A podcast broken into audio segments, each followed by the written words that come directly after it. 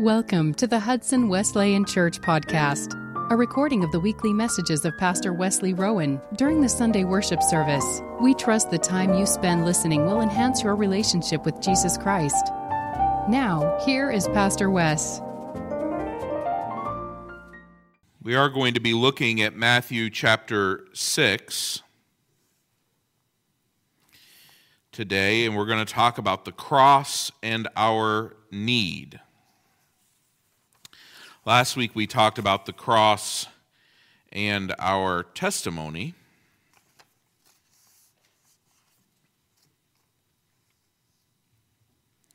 I'm not going to read all of this for you. We are going to refer to a couple different places. But I want you to notice in particular in Matthew chapter 6, verse 31, "Do not worry then, saying, what will we eat, or what will we drink, or what will we wear for clothing? For the Gentiles eagerly seek after these things. And your heavenly Father knows that you need all of them, but seek first his kingdom and his righteousness, and all these things will be added unto you." Seek first his kingdom and his righteousness, and all these things will be added unto you. We have had an interesting experience that I know many of you have gone through already, that has happened in our home in the last 11 or 10 months or so. Elizabeth got her driver's license, and that has a great convenience for us. It brings with it some concerns, some maybe worries. She's a good driver, but you know how it is for parents. But at least in our home, what we decided this year was that because Carrie doesn't drive a ton, she can, but she doesn't drive a lot. She, with having the van at home between the two of us, we don't usually need two vehicles. Maybe 40% of the time, we don't need the second vehicle. And so instead of going out and spending money on buying a third car for the fleet to insure, we just were making it work with three drivers and two cars. And that has mostly worked. With Elizabeth having a job and having college and all the things she's doing, there's times when it's a bit of a complicated schedule, but not too bad.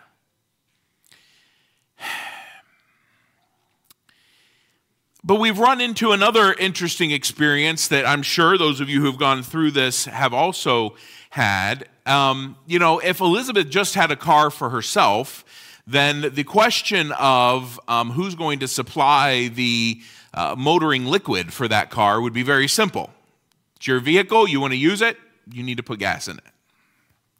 It gets a little more complicated when a lot of the driving she's doing is for school because she's taking college classes. Sometimes she goes to Jackson, she goes to Adrian, she goes to Hillsdale. And so that's part of her education. And so we want to obviously help provide for that. And that we're only using one of our cars. It's not her car, so we use it as much as she does usually. And so we have to decide, when is she going to be responsible for the fuel and when is she not. But something surprising happened to me over the last year.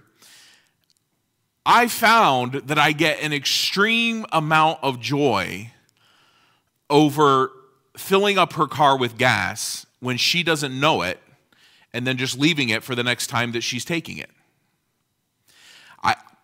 I didn't expect that to be something that I was going to be really excited about, but when I'm borrowing her car, or the car that she drives, Carrie's car, when I'm borrowing it or driving it instead of the van, which in the last couple of weeks has been more often than not, because I don't even have a van right now. More about that later. But I get such a kick out of just putting gas in it and just waiting for her to see that she doesn't have to do it the next time she goes to school or the next time she's going to work. I don't know why that is enjoyable for me, except that she's my daughter. and I love her. And when I can, it's not all the time, I assure you. She's got way too busy of a social life for me to cash flow at all. But I just enjoy knowing that she gets in the car to go somewhere, thinking she's going to have to stop to put gas in it, because I think teenagers really like that, like between quarter of a tank and empty. Like that's their zone, man. They live there. I just like knowing that the next time she gets in the car to go somewhere, she's going to be like, oh, my parents filled up the car with gas.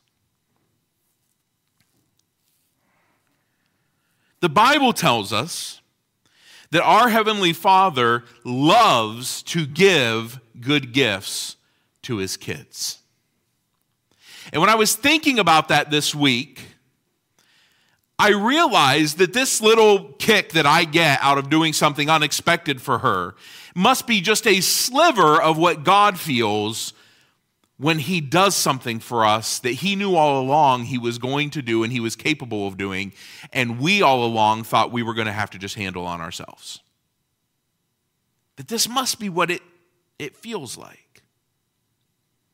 In Matthew chapter 7, which is also part of this Sermon on the Mount that we're looking at here during Lent, as Jesus really gives the decrees of the kingdom of Christ. This is what it looks like to follow Him. The next chapter over from where we're reading today, Jesus says, if you who are evil, meaning you who are human, you who are faulty, you're broken, know how to give good gifts to your children, then how much more will your Heavenly Father give to those who ask Him?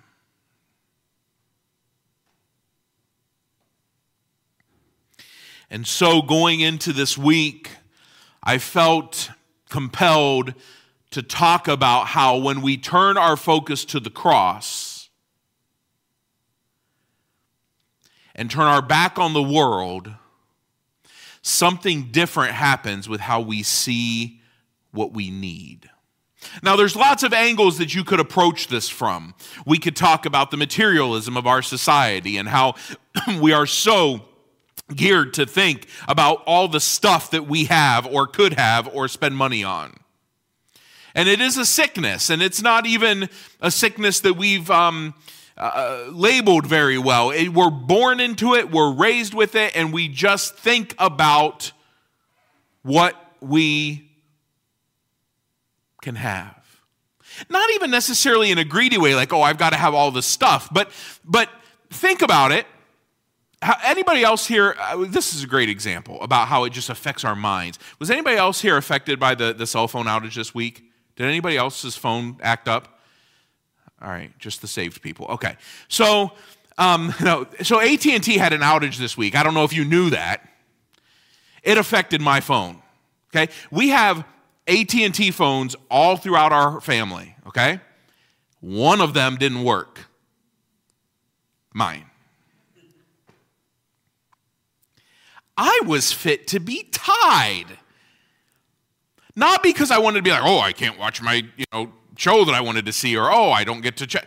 I could do that stuff. All I had to do was get on Wi-Fi. I couldn't talk to people. I couldn't make phone calls that I needed. If the kids needed to get a hold of me, they couldn't do it. I'm sending them messages through Wi-Fi messaging saying, if you need to get a hold of me, you're going to have to send it through this. They're all fine. They're all connected to the network. It's working for them. It's not working for me.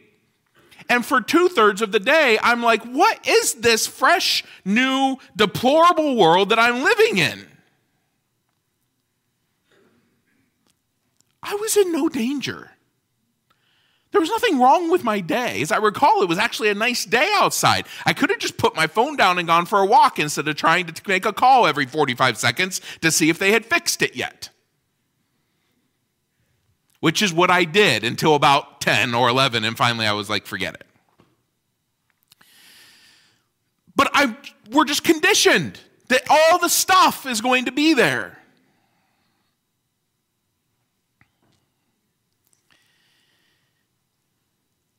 We could talk about it from that angle, and there's certainly something there about when we turn our focus on the cross, about how it should diminish our ideas of what we need. But I want to move a little bit beyond that even. We could talk about it from the perspective of how tightly do we hold on to our stuff? Are we generous people? When we turn our attention to the cross, really, we should relinquish our control over everything that we have. It is not ours. I'm not saying give away everything that you have, but I think Scripture is pretty clear that if you're not willing to give it away, then you're holding on to it too tightly. And if the Holy Spirit of God ever prompts us to give and we don't because we're worried about our stuff, then we're not facing the cross. We're facing the world. We're facing that mindset that says, but what about my stuff? And maybe it's because we've never lived in a world or a country or a society where your stuff can just go, be taken, just like that.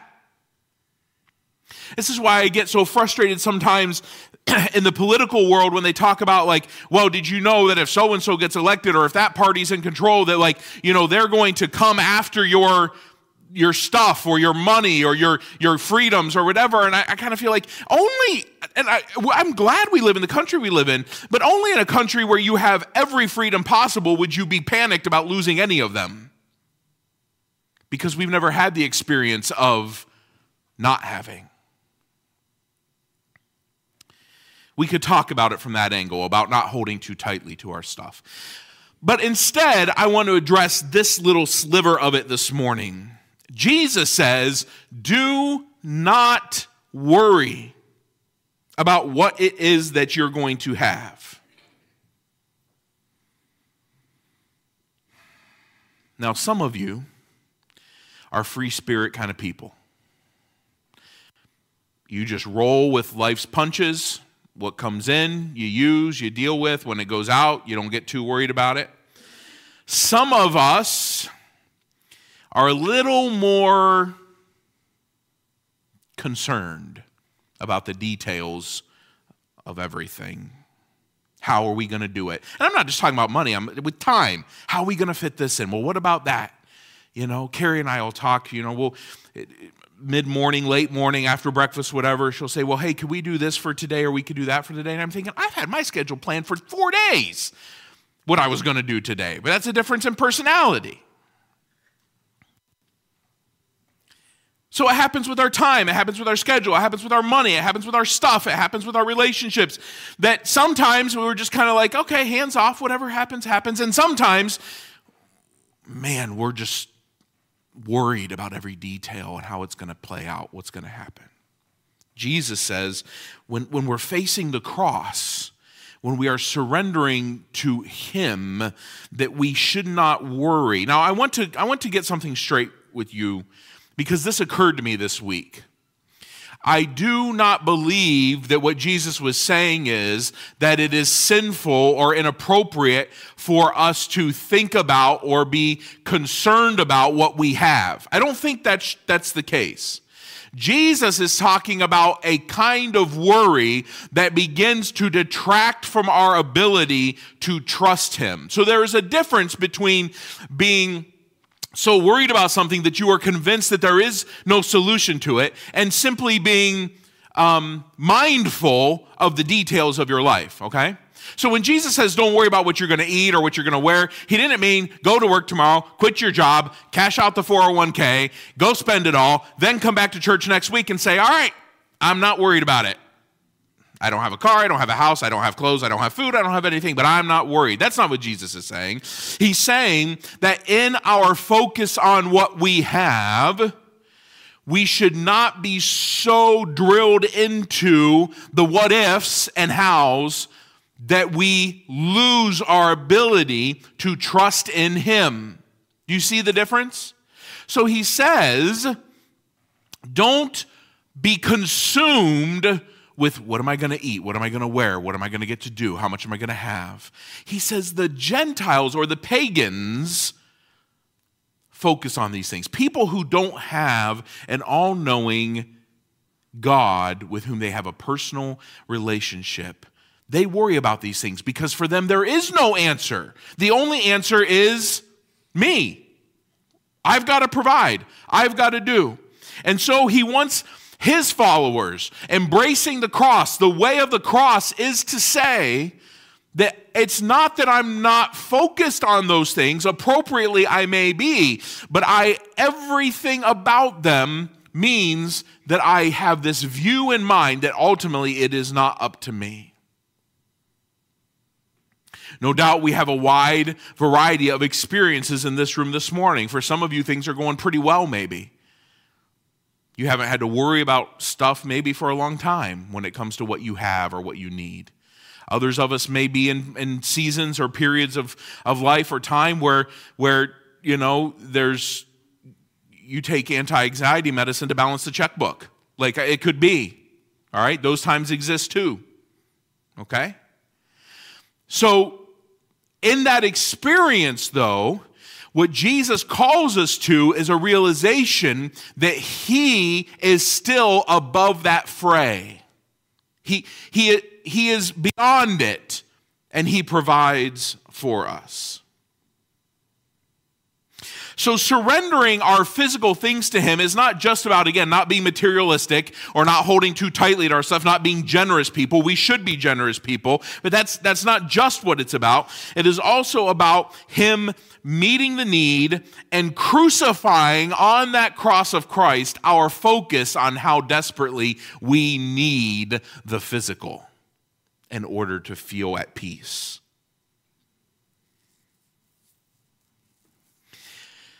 Jesus says, don't you realize that your life, or life, the life I'm offering you, is more than food? And even your very bodies are really more than the clothes that you put on them. And so, if God is able to feed the birds and clothe the grass of the field, what are you worried about? They didn't go to work this morning, and God takes care of them. He's not advocating for us just not to go to work tomorrow, but he's saying, why are you worried? Why are you zoned in on the what ifs? When we sacrifice the what ifs on the cross, it opens up more room for the eternal things in our hearts. I don't know if this has ever happened to you, but it's happened to me.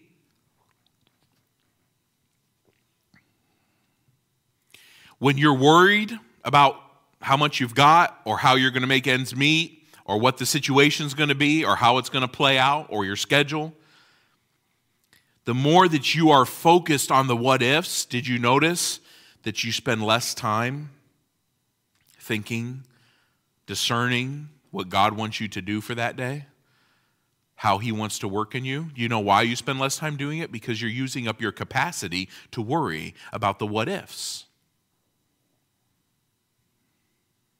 I know this is true. It happens to me regularly. And if I do go to read my Bible, all I want to read in the Bible is the passages where it talks about how he's going to provide, because that's all I can think about. Instead of just saying, Lord, I'm going to go about my relationship with you the same as I did yesterday, because you're the same God you were yesterday. Can I encourage you with something?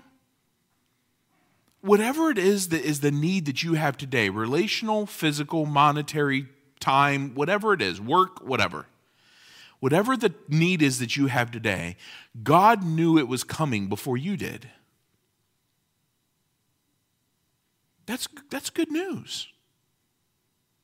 That's good news. He's already made provision. The most recent time that I took the opportunity to fill up Elizabeth's gas tank for her, I didn't know that later that day when she was going to go to work, she was going to sleep through her alarm. Neither did she. But I know that when she got in her car, sort of running late for work, and saw that the gas tank didn't have to be filled on her way to work, it changed the whole situation for her. God knows what you need before you ask. And so we read, seek first the kingdom. He didn't say that we shouldn't pay attention to these other things, needs in our life. He just said, seek first the kingdom. Seek first the cross. the world behind me. What's the difference about something being behind you and something being in front of you? When something's behind you, in order for you to focus on it, you've got to make a willful act to turn and look at it, right? But when it's in front of you, you're naturally gazing on it. So when the cross is before us and the world is behind us, it is not to say that the physical no longer exists in our minds. There were heretics early in the Christian church that tried to teach that anything that was physical was evil, including our own physical bodies. That's why they believed that Jesus couldn't have actually been a physical being, because if he was, he couldn't be divine because the physical was evil. That's how we came up with the Nicene Creed, one of the reasons why. So it's not to say the physical doesn't exist. It's not to say it's not part of our lives. We're saying it's behind us. It's not the focal point. It's not where our desire is. It's not where we're looking. You say, okay, Wes, that sounds great, but you haven't looked at my checkbook. You haven't looked at the bills that I've got. You haven't looked at how crammed my schedule is. No, I haven't. But in the text, I don't see Jesus saying, don't worry, except for some of you. It's really bad for some of you. You go ahead and worry. That's not what he said. And I'm not trying to downplay it. We've all been in circumstances and situations where the pressure, and sometimes when I talk with people who are going through financial crisis, I do this some with our work with United Hudson Churches. I've been doing it for 15 years. I tell them, look, I understand that when the finances are out of whack and that kind of pressure is sitting on your chest, it is so hard to focus on anything else because it just weighs on you. So it seems audacious, doesn't it, for Jesus to be like, so don't worry. But this is the guy that filled nets of fish by speaking to the water. This is the guy who paid his taxes out of a fish's mouth. I think we're going to be okay.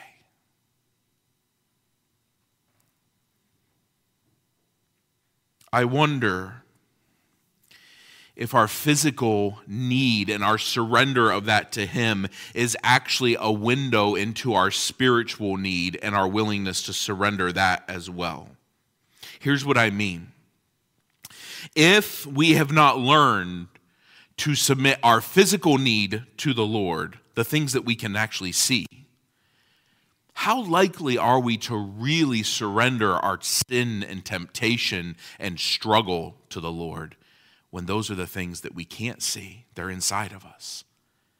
I actually think that, yes, Jesus is talking about providing for his people. I do. But I also think he's wanting them to see you have to let go of control of it all. Your needs, the physical, your schedule, your influence, your relationships, and your spiritual need. If you hold on to any of it tightly, I can't work.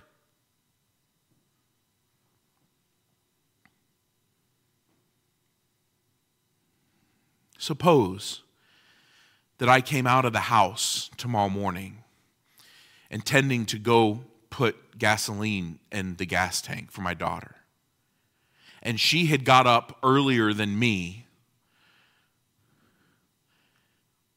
to vacuum out the car seats, to go along the side of the road and collect cans, to make a few pennies, to go put a gallon of gas in her car. And there's nothing wrong with that, with making that effort, but if she had taken the car to go do those things, I would have never been able to fill up the tank for her, right? She's busy trying to scrounge around and do what little bit she can when I'm standing back here saying, I'll fill it for you.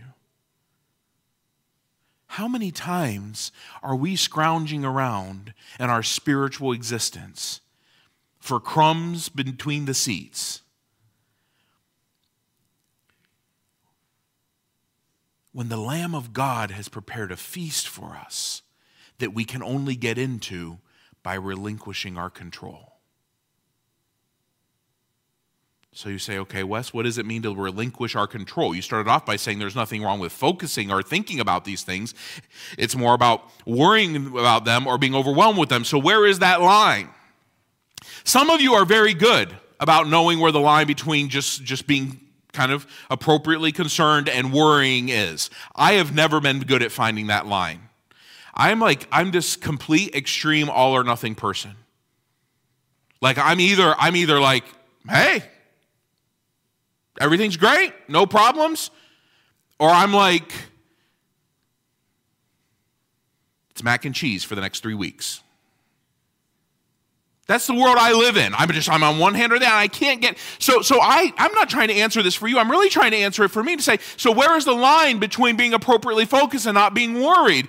And I think where the line is, and this is what God seems to keep hammering away at me, where the line is when we learn to say, Lord, I'm going to take the next step that you've placed in front of me with all of the diligence that I can of following you, and I'm not going to worry about the 10 steps after that. Peter, get out of the boat. Come to me. Sure. Peter gets out of the boat, steps onto the water. Everything's good. Until he starts looking at how much of the water he's got to cross. And he starts to sink. You see? I think what God is saying is in our spiritual lives, which are represented by our physical lives. Scripture's pretty clear about that. Our need and focusing on the cross is to surrender our control for the what ifs and simply step in the moment that he's given us. I don't always know what that is for you. I can't tell you this morning, like, so come up to me after church and I'll tell you what the next step is in your life. I don't know. But here's what I know. Because we live in a physical world, and in a society where we're used to having, and in a society where we have been conditioned to think, just do it yourself, pull yourself up by your own bootstraps, be your own man, be your own woman, take care of yourself, don't rely on anybody else.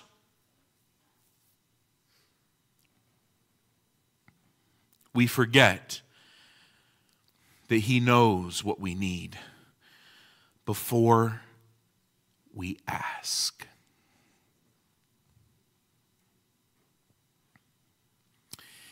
I don't know how many of you pay close attention to the news.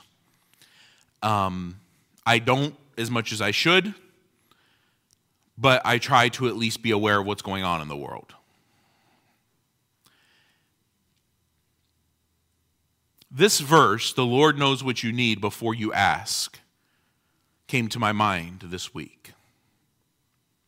Months ago in the news, there was an update about some changes that were being made in the state of Michigan because there had been a turnover in Lansing with the elections last year and so forth, and just different people in control of different things. And so they were making some changes about how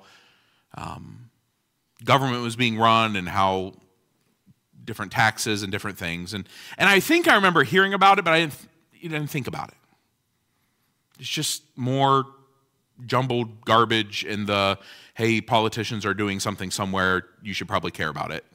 And it just didn't register with me. It wasn't a major news story. It wasn't, it wasn't something that was affecting our lives. It wasn't anything like that. So it was just, hey, changes are happening. Okay.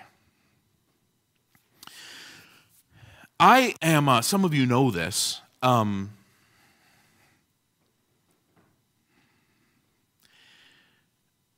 I've had a bit of an interesting last year when it comes to my interaction with the government. I've told a few of you, we're still waiting on our tax return refund from 12 months ago when we filed our taxes. And it's not the end of the world, but it was money that we would have used for some specific things like for example, major car repairs that we weren't expecting. It's nice to have a little extra cash in there sometimes to use for those kinds of things. The good folks at the IRS have held on to our money for 11 months now, and we're sure that they're taking good care of it. But in the meantime, life has gone on, and we had to take a trip to New York for Carrie's grandfather's funeral. And so many of you know that we ended up being out there for 2 extra days because our van broke down. And that was a chunk of money that we had to pay, not expecting to, on the van. And he said, by the way, when you get your van back home, you need to have some other work done on it. It'll get you home, but go see your mechanic when you get back. And you know, I'm like, it's 14 years old. What could be wrong with it? So we took it to the mechanic, and sure enough, there was stuff wrong with it. And so they fixed some stuff and doubled the amount of money that we now had put into the van in the last 5 weeks. And got the van back to find out that whatever they had fixed had not fixed what was actually wrong with it, at least not completely. And so I was going to have to take it back in again, and so the numbers are going up. Some of you know this because I've told you. Some of you might just know this about me. I have not been pleasant during this time period. I have been worried.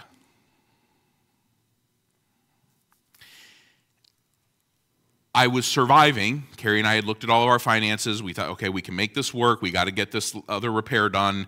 We've now spent a big chunk of money in New York and a big chunk of money here, but okay, we've got that. We'll figure it out. On Thursday, or Wednesday afternoon, the mechanic tells me that the thing that I had sent it in to get fixed, in order to fix the problem, the real problem, was going to be another chunk of money north of $1,000. And it's not his fault. The Lord loves him, and I love him too. It was not a good moment for me. I didn't treat him badly, but I got off the phone and I was just a rather cranky person.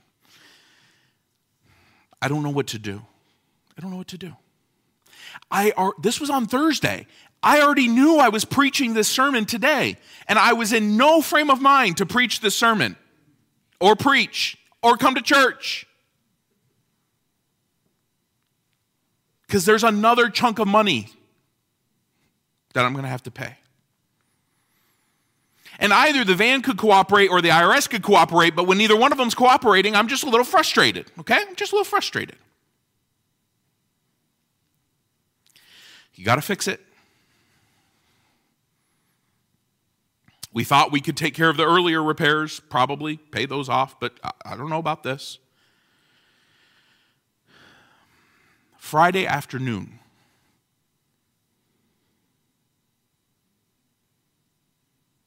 Carrie called me. I couldn't hear her very well on the phone because we were on our way out to drop the kids off for the winter retreat. So we were out near Reading where, I don't know, cell phone service goes to die or whatever, but we didn't have any cell phone service. I finally got a connection with her. I'd been reading or thinking earlier in the week because I had listened to a message that one of my pastor friends from out in Wisconsin had preached last week about sort of this subject. And he was telling stories that people had submitted to him about how God provided for them. Oh, unexpectedly God did this, unexpectedly God did that. And I've heard those stories, you know, orphanages where people just dropped off, you know, groceries to feed the hungry kids and, you know, bills that just ended up getting paid or checks that came in the mail. I'm like, checks that just come in the mail? Like, you mean people really like pray to God and he puts a check in their mailbox for however much money they need? Like, that's not my Christian experience. And I love it that God does it, but I really feel like left out. Like, God, if you would just do that once for me, then all of the other times that I was worried, I would at least be able to point back to that. Because you know and I know that if that's never happened to you, when you hear somebody else tell a story like that happened, you kind of go like, yeah, maybe that's what happened, right? Okay, probably, but like, that sounds a little far-fetched, even for God, okay? And so I've been thinking all week, like, this does not happen to people. I mean, it does, but it doesn't happen to me. I got to find a way to, you know, get on the phone with my congressman to call the IRS. That's what I'm doing. Literally, that's what I'm doing to try to figure out how to make ends meet, whatever.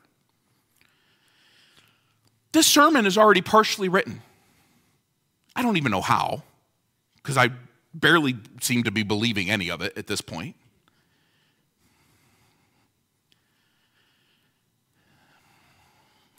Carrie called me and she said, you didn't open the mail today, did you? No. I had looked at it. I knew a couple of the things that were in the mail that I was expecting. The rest of it was junk mail. Except there was one envelope that wasn't. Apparently, a year ago or 6 months ago, when these newly elected politicians were making changes that I could have cared less about, they made a change to the tax code in Michigan to affect the tax year that ended last year. Again, that's exciting. Nobody cares. As the government would, it took them months and months to actually process the change. And not related to the money that the IRS is dutifully playing steward to that belongs to us. The state of Michigan decided that based on our tax returns from a year ago, that they owed us just a little bit more money. Not a lot, just a little bit more money.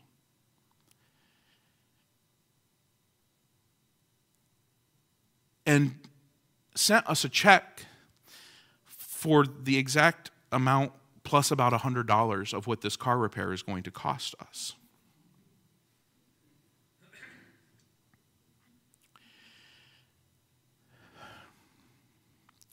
And Carrie said, you didn't open the mail, did you? I said, no. She said, there's a check in there. And she told me, and the first thing I said was, like, you're making me cry in front of my friends, because I was with Pastor Brian at the time, and we were taking kids to camp, and he's driving, and he thought somebody died because I was acting like this, and it was a whole thing.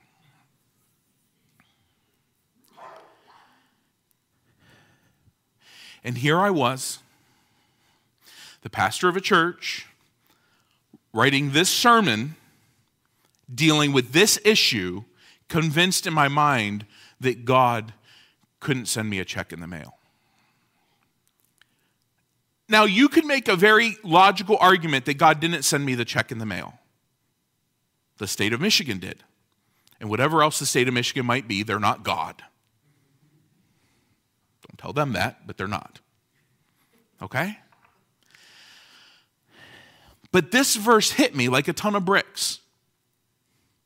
Your heavenly Father knows what you need before you ask for it. I'll give him one better. He knew what I was going to need when I didn't bother asking for it because I didn't think he would send it to me. That's what he did. Now, I'm in no better financial position than I was 2 weeks ago. But where I was at on Thursday was about the end of my ability to keep saying it's going to be okay. And my wife, who's like this with God and has all the faith to move mountains, just kept saying it's going to be okay. And so after she said you didn't open the mail, she next said what any good wife would say, which is, you never, ever listen to me.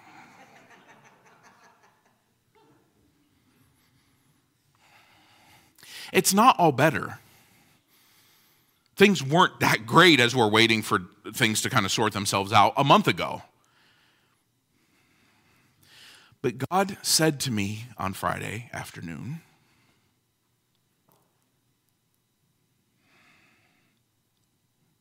what did you think? What did you think? And is it, I assume, based on this was apparently a law that passed, that this is affecting other people. I don't know. Go home and check your mailboxes. I don't know. But I don't know. And would we have gotten it anyway? Even if we didn't believe? Probably. All I know is that on Thursday, I didn't know if God really provides for people unexpectedly, and I went ahead and took the next step that I felt like he was giving me to take and just do what was in front of me. And on Friday, he took care of it. That's all I know. And I feel a little bit like the blind man, right? Do you remember that story where after Jesus healed him, the people came up to him and they're like, well, how did this happen, right? Was this really, who really healed your eyes? Were you really blind to begin with? Did you really have this problem? And you remember what the blind man said? He said, I don't know. Here's all that I know. I was blind, I'm not anymore. That's all I know. And I feel like that's where I'm at. I don't know. I don't know about any of the details. Don't particularly care. This is what I know. Beyond the paying of the bill, that's just a little thing. I'm sure it would have gotten figured out somehow. Okay, beyond that, on this week, for this sermon, for this guy, which you may or may not know me very well, but like this is a struggle for me. God said to me, quit freaking out. I've got it. I knew what you needed before you asked for it or didn't ask for it. I know where you're at and what your position and situation is, and I know. And like Darcy was sharing in her testimony, like Sharon shared in her testimony, like God is working on things. Bills, sometimes. Relationships, addictions. People who have walked away.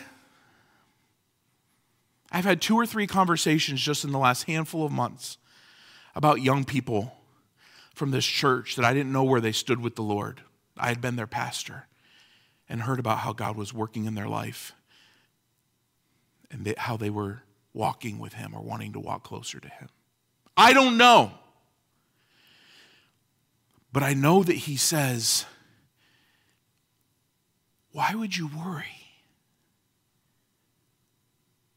If I am able to feed the birds and to clothe the grass of the field, which today is here and tomorrow gets mowed down or put in the fire, am I not able to take care of you? So here's my thing, okay? Here's my word. Here's my invitation for you today. Look, if you have a financial need, I don't know if God's putting money in your mailbox today. I don't know. Kind of like it if He'd do it again, just to prove it was true. I'd play like a Gideon, like, Lord, if this is true, put another check in my mailbox. I'm not going to do that, but I'm just saying, like, I don't know what He's going to do for you. If it's a relationship or an addiction or a temptation, I don't know for sure what He's going to do, how He's going to do it, but I know He wants to do it. If it's a schedule, if it's a work thing, if it's overwhelming, if it's pressing on you, I don't know how He's going to do it. How's He going to provide the next step? I don't know. Maybe you just, every day is overwhelming for you and you don't, it's beyond one thing. I don't know how He's going to do it. But I know I had to stand up here and tell you this today. You can call it a coincidence if you want. All I know is what was and what is. He didn't do it. He doesn't do it because we're good little Christians and we just do what we're supposed to do, and so then He blesses us. That's not it. But He's saying when you get the world out of your windshield, when you're not zeroed in on the world in front of you, you've put that behind you. It's there, but that's not how you're seeing things. And you put the cross before you. What do we see? We see a God who died to give us everything that we would need, including our spiritual redemption. And if He is able to forgive our sins and to give us eternal life, don't we think He is also able to get us through today? And then tomorrow, and then the next day. I want to invite you to stand with me. We're not going to make this long and drawn out. I'm not even really going to give you an invitation per se to respond to, but I am going to give you just a moment to think about this.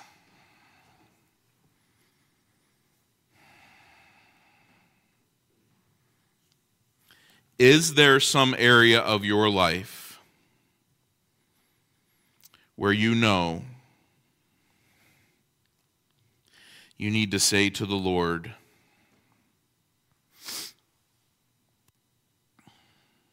okay,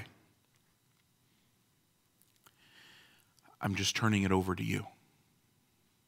and you do whatever you want. Maybe it is something that you have been worrying about. And by worrying, I mean you've turned back around and you're facing it yourself. You haven't put the world behind you. You're looking at it square in the face and you're trying to figure it out yourself. Maybe, and I don't know if this is helpful to you or not, but maybe like me, I don't know if pastors usually get up and tell their congregations like where they're struggling. But maybe like me, like you're in a position where you're like, do I think God can do it? Yeah. Do I think he will? No. Because that's where I was at this week. Like if you had come and said, Wes, can God provide for people? I'd be like, yeah, I'm writing the sermon. Hello. Of course he can. It's in the Bible. Is he going to do this for you? No, probably not. Right?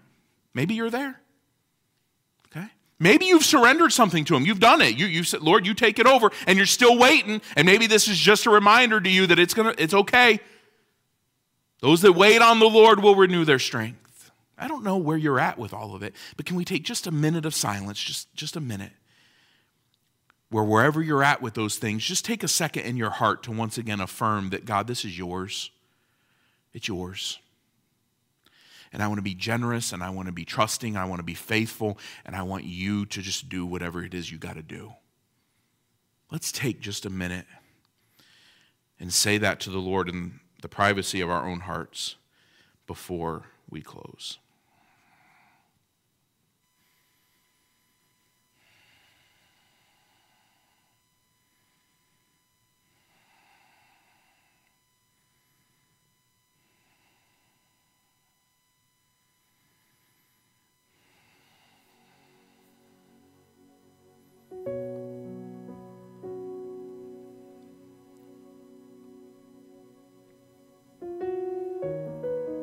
Lord,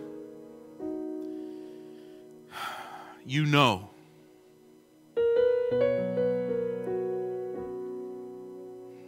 know what we have struggled with. You know what we've held tightly to, and you know where we have sinned by not having faith and confidence in you. There are some here, Lord, who have surrendered things already to you, and they're really wondering, are you really going to take care of it? Remind them today, Lord.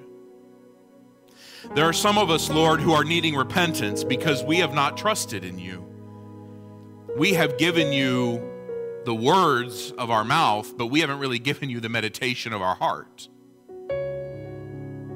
Lord, there are some who maybe this morning are realizing in a fresh way that they've got to relinquish. Whatever it is, we pray that you will work and that you will remind us of our dependency on you and your love for us. So take us from this place. May we be wholly yours. We love you, we trust you, and we have confidence in you, our Lord.